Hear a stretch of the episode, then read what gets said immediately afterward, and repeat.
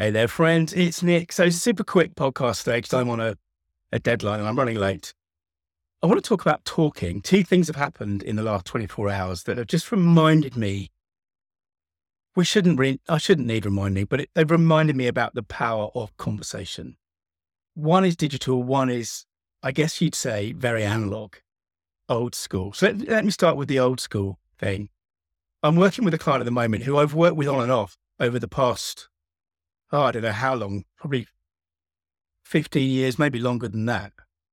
And one of the things that's happened, I think, partly because of COVID and sort of the Zoom culture and all of the all of the stuff that's fallen out of that, the remote working, is that somehow for a lot of my clients, a lot of my relationships, talking has become something which you have to schedule you have to schedule a Zoom call or a Microsoft Teams call or something.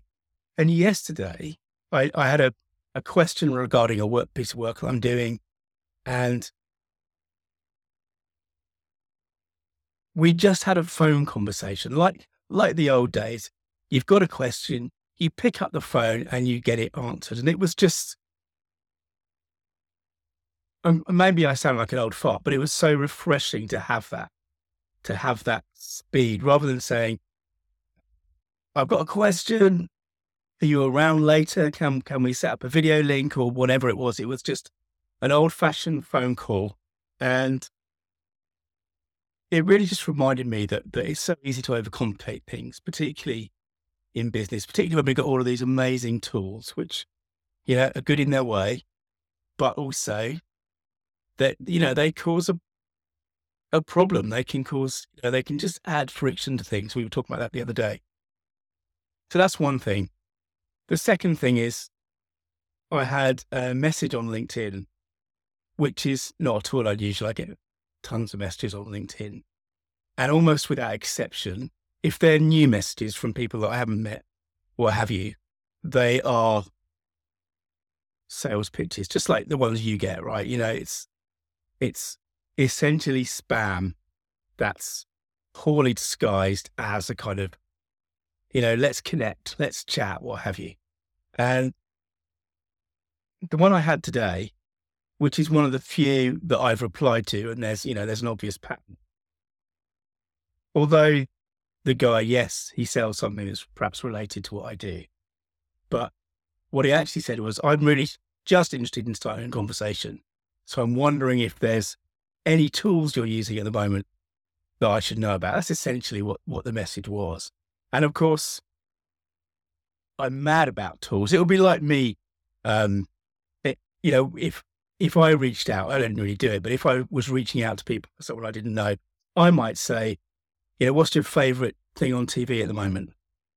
Because it would give us something to talk about. It would give them something to be enthusiastic about in the way that I'm enthusiastic about tech and tools and what have you. And in fact, when I replied, I gave him two.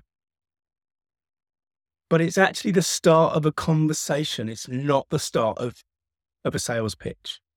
And, you know, maybe, well, I imagine that the sales pitch will come later, but it won't come until we've built that trust or some connection. And of course, if the connection isn't deep enough or the product isn't relevant enough, it won't matter. You know, I, you know, I won't buy. But the idea of just starting with a personal message that starts a conversation is well, it's like the phone call, right? It's so it's, it feels so unusual now to me that it felt like a breath of fresh air, and I was very happy to reply to that one, and we'll see what happens. So anyway, those two things just reminded me that we should all really talk more and uh, that's what I've been thinking about today. Thanks for listening. Remember that your story means business. And if you want to dig deeper into the stuff that I do that helps people tell their story, search online for story.business and you'll find my website and all of the, the resources that are there. Bye now.